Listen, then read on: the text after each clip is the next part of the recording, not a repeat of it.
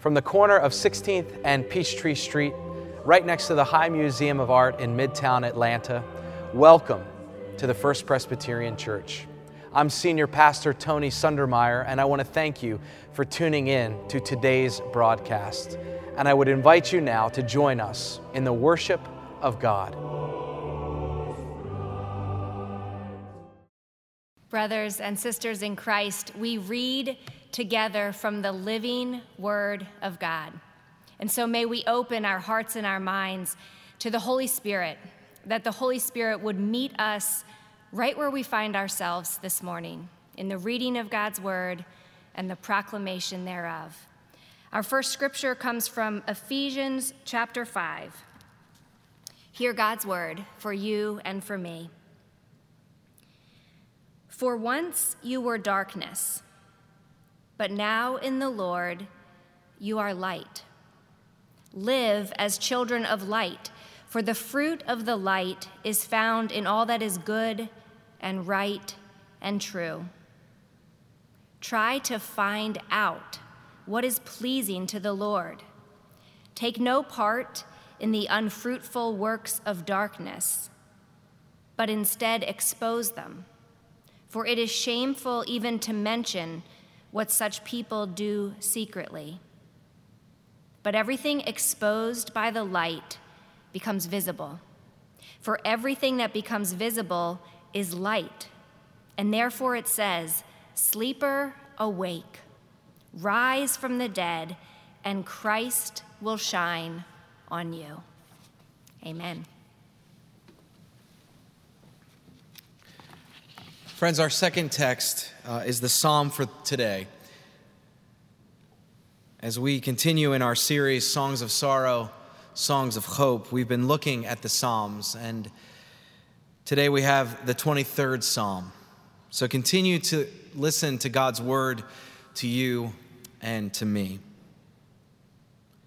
The Lord is my shepherd, I shall not want.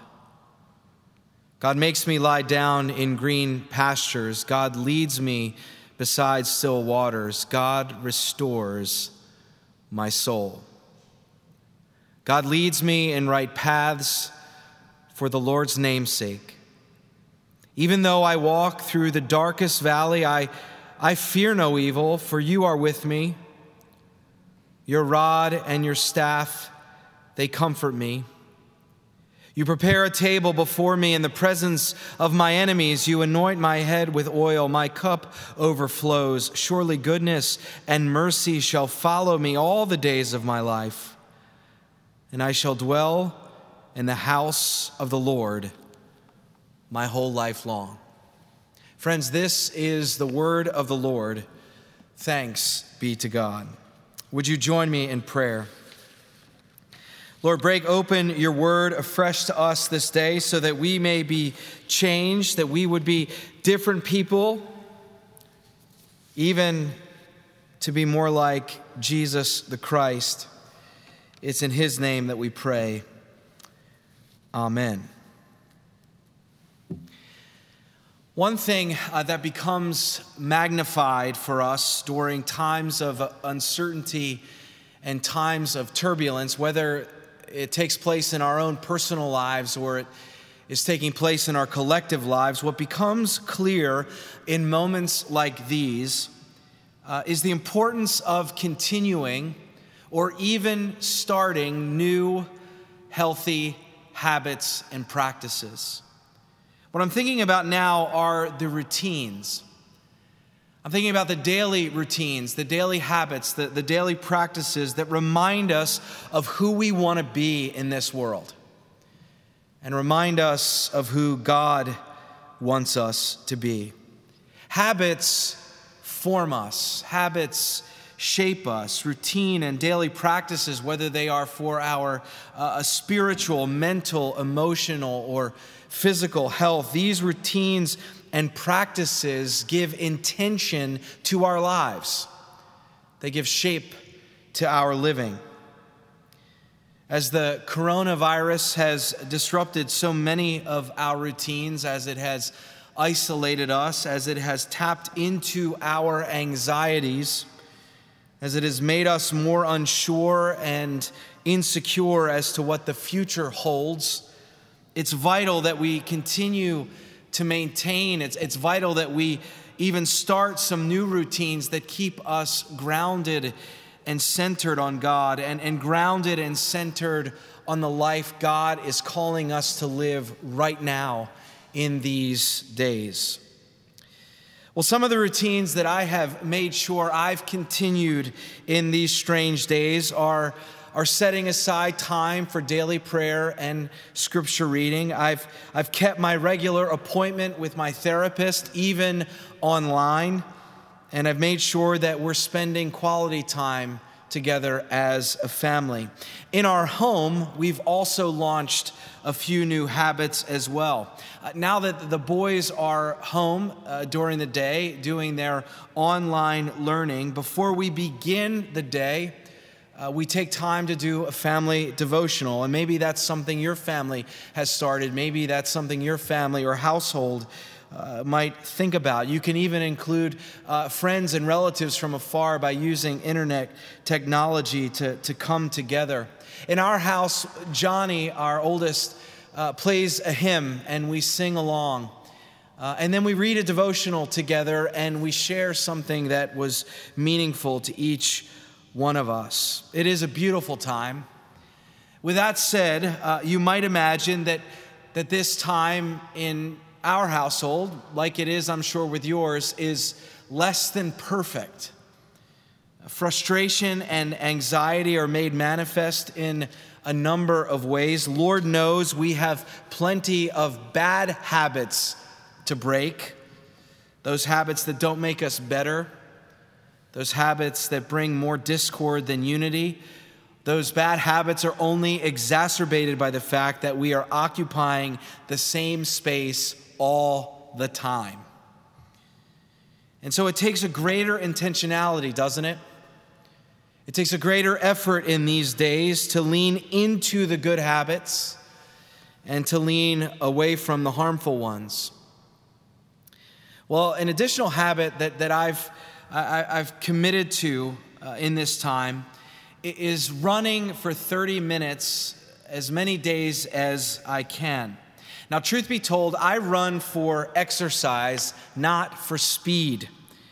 Johnny and Luke, our sons, uh, however, were both in track season when all of this started. And for Johnny, uh, a junior in high school, he still has a daily program that his coaches have given him that he should work out on his own, that he should abide by. In fact, we have two hurdles living in our dining room right now. They are part of the Tuesday and Thursday iterations of the workouts. Well, earlier in the week, Johnny asked me to run with him. He came to me and said, Dad, you want to go for a run? Because he said, in his own words, I quote, I have an easy run. I can hear the laughing through the live stream. Now, an easy run for Johnny is the equivalent of my toughest run. But he asked me, and so I immediately agreed. We left the house and we headed down our street on our way to the park. And before you get to the park in our neighborhood, there's a, there's a noticeable hill that you have to climb. As Johnny was effortlessly cruising along, I reached my peak speed quite early and I started to hurt all over. I was huffing and puffing and I was sweating. And just as we came to the middle of the hill, and I was thinking to myself, I can't keep this up, I can't keep going. We came to the middle of the hill and we approached from the sidewalk a home of one of our neighbors. These neighbors also happened to be church members. And the two little girls that, that live there, Eleanor, a second grader, and her sister Jane, a kindergartner, they had taken sidewalk chalk earlier in the day and they wrote in big print, We love our neighborhood. And they also wrote right next to it, be kind. We love our neighborhood and be kind. And as I read those lines as we ran by on the sidewalk, it was, it was really motivating to me, honestly. It, it reminded me of how much I'm loved It also reminded me of who I ought to be in these days. And I realized in that moment as we continued on our run that the gifts we need the most are sometimes right under our feet. You know, Eleanor and Jane's messages didn't make me run any faster, but they did motivate me to keep moving. They kept me moving one foot in front of the other up that hill. And in times like these, when we are out of breath, when we are hurting all over, perhaps when we're even thinking that we, we can't keep this pace up, that perhaps we can't go on, I think it's just then that we discover a motivating word for us, a message that God speaks to us ever so clearly, a word of truth that rests and hits us right in the core of our being. Friends, that word may not be under our feet this morning, but I believe that word is right in front of our eyes. As we press on this uphill Lenten journey in our series, Songs of Sorrow, Songs of Hope, we now come to Psalm 23. It is perhaps the most famous of all the Psalms in the scripture. Psalm 23 often shows up in memorial services and at, and at funerals as a word of comfort for those who are grieving, but also shows up as a word of promise for the deceased and for all of us that, that we will, as the psalmist has written, dwell in the house of the Lord forever. The psalm opens with familiar words, words that most of us have memorized. The Lord is my shepherd, I shall not want. The Lord is my shepherd. And I want us to hear this in the right way. The Lord is my shepherd and not the government. The Lord is my shepherd and not any elected official. The Lord is my shepherd and not any clergy person. The Lord is my shepherd, not the economy. The Lord is my shepherd, not the coronavirus. The Lord is my shepherd. The Lord is the voice to which we give our ultimate attention and our ultimate allegiance. This shepherd provides for us. This shepherd restores us. This shepherd heals us. This shepherd leads us in the way we ought to go.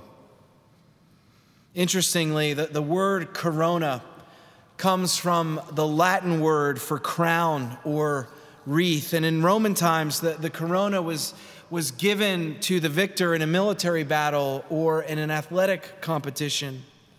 And the coronavirus, friends, it seems like it is winning all the time, and it's winning every day. But the friend of God and the follower of Jesus Christ knows that the coronavirus is not Lord. We know that only God is God. We know that, that Jesus Christ is Lord, that He is our ultimate trust, that He is our final hope and that our hope ultimately can be found in Him precisely because He has defeated death, which, of course, we all know is the greatest enemy we face death itself. The word from Ephesians that was read by Katie earlier rings true because of what Christ has done. Sleeper, awake, rise from the dead, and Christ will shine on you. God hosts a banquet, says the psalmist, in the presence of our enemies, and that includes the enemy of death. You prepare a table before me in the presence of mine enemies. Friends, because of what Christ has accomplished, we will dine eternally as God makes a mockery of death in our resurrection from the dead and in the guarantee of everlasting life. This sermon series frames for us the reality that, that we can be singing songs of sorrow right along songs of hope. We've been saying since the beginning, even before uh, we decided not to worship together in a live way in these sacred spaces, we decided that, that we would recognize that sorrow and hope can actually occupy the same space. We acknowledge that sorrow and hope are not quarantined from each other, that sorrow and hope can breathe the same air. And we see this truth played out in Psalm 23, the beginning of verse 4, when the psalmist writes, Even though I walk through the darkest valley.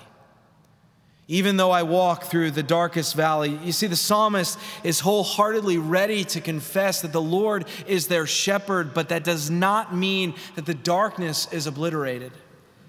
The darkness is still present. The, the, the, valley is still void of light. Enemies still lurk in the shadows. Evil is very much real.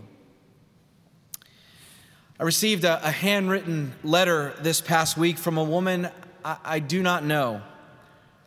She shared in that letter, in a very tender and vulnerable way, how she left her church because of some very deep hurts. Unfortunately, uh, she's not alone in this experience. The church has indeed hurt some of us. It's good to remember that no church is perfect, that our church is not perfect, that the church is filled with flawed people, and we, from time to time, we indeed hurt each other. As an aside, if the church has wounded you, if you're within the sound of my voice and the, and the church has, has wounded you, and, and there's a chance to reconcile and heal, I, I strongly encourage you to take it. Reach out and, and, and to see what God might be able to make right between you and, and your church. There are times, however, when one knows that they must leave their church, and, and that was the case for this woman who wrote me. In the note, she explained that, that she works in the, in the medical world and, and she's part of a well known uh, health system here in Atlanta. And after she had left her church, her work schedule actually shifted to, to weekends. So uh, going to church, participating in a faith community wasn't an option for her. But as she said in the letter, that was not a problem. She wrote, Because of my heartbreak and because of my grief, I was rather glad to be working on Sundays. I could step away from the church and I could start to heal. She articulated that she was in a place of real spiritual and emotional and psychological darkness. She was indeed walking in and through the darkest valley. And then one day, on her drive to work, it was a Sunday morning, right around 7:30 a.m., she tuned her radio to WSB. Of course, our service was playing from the week before, being broadcast on WSB as we have the longest continuous religious radio broadcast in the world from First Presbyterian Church of Atlanta. Week after week, she found herself on her drive to work tuning in to our broadcast. And in this letter, she wrote of her experiences in the car, listening to worship as she went to work. She wrote, Sunday after Sunday, I began to really open my ears and you were the church that I needed. You gave me space to learn, to sing, to listen, and be fed. In some mysterious way, you've held me because you held this sacred space for me. You gave me sacred space to interact with God. I've now shifted into a weekday role and have my Sundays and Saturdays back to share with my spouse and our children. I'm now joining them for the more traditional live and in person form of church. I do not know that I would be ready for that if it not for you. Thank you for letting me be a faceless member of your congregation. Friends, I believe God was perfectly at work through our imperfect church, through our radio broadcasts speaking directly to the heart of this woman. Of course, this story is about God. it's about the divine shepherd. It's about how God is with us in the darkness. It's about how God has not abandoned us, that God brings us comfort and protection even in the darkest valley. that God brings us restoration, that God brings us wholeness and hope, that God heals us. One of the interesting facets of verse 6 of, of Psalm 23 is the Hebrew word we translate to the English word follow. It shows up like this in the text Surely goodness and mercy will, will follow me all the days of my life. It gives us a sense that the goodness and mercy are, are all around us. But as one commentator, Robert Fisher, has noted, that this Hebrew word can also be translated as the word pursue. And I think that makes a difference, right, for us because we know that we are not living in a constant loop of mercy and goodness. We know that. There are times when mercy and goodness feel so far from us, but if you change out the word follow for the word pursue, it changes the dynamics of this line. Surely goodness and mercy shall pursue me all the days of my life. I think that's exactly what happened to this woman who wrote me. In the midst of, of darkness and in the midst of waning faith, carrying a lot of pain and uncertainty, God's mercy and goodness did not stop pursuing her, even through a radio broadcast. God's mercy and goodness were in hot pursuit of her soul this whole time. I know there are many who feel so very far from God in these days, but God has not abandoned you. God has not forsaken you. I, I know some of you feel isolated. I, I know some of you are literally quarantined. I know some of you have been diagnosed or you're being tested right now or in the, in the process of being tested for COVID 19. Some of you are experiencing homelessness and you have no place to rest, no place to use the bathroom or, or to wash your hands or to get a, a cup of water, as so many public places are now closed. I know some of you have already been laid off. I know some of you work in sectors where the economic outlook is absolutely dire. I know some of you now have to stay home but your home is not a safe place for you. I know some of you were already dealing with tension in your marriage or with your parents or with your children or with your siblings. Some of you are already dealing with professional hardships, professional confusion, professional questions, or, or perhaps some of you have been facing financial trials or dealing with illness or dealing with grief or or some sort of loss, or, or maybe you've been de- dealing with the diminishing of your faith.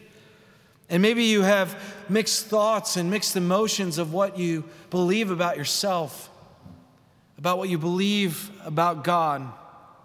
And now all of a sudden, this pandemic hits, and everything is that much darker, that much harder. Even so, friends, God is in the midst of the darkness. God is in the depths with us. And as it was for the writer of that letter that was sent to me, so it is for us. God's mercy and goodness are on the move. God's mercy and, and goodness that they pursue us ready to meet us wherever we are, ready to comfort and, and restore and protect and heal. So, in these hours and in these days, may we see the face of the shepherd. May we listen to his voice. May we keep listening. May we keep walking. May we keep moving up the hill or moving through the dark valley, moving forward into faith and into trust that the Lord is our shepherd, our leader, the one who is with us now and forevermore. Amen. To affirm our faith today, we use the first question from the Heidelberg Catechism Church, what is your only comfort in life and in death?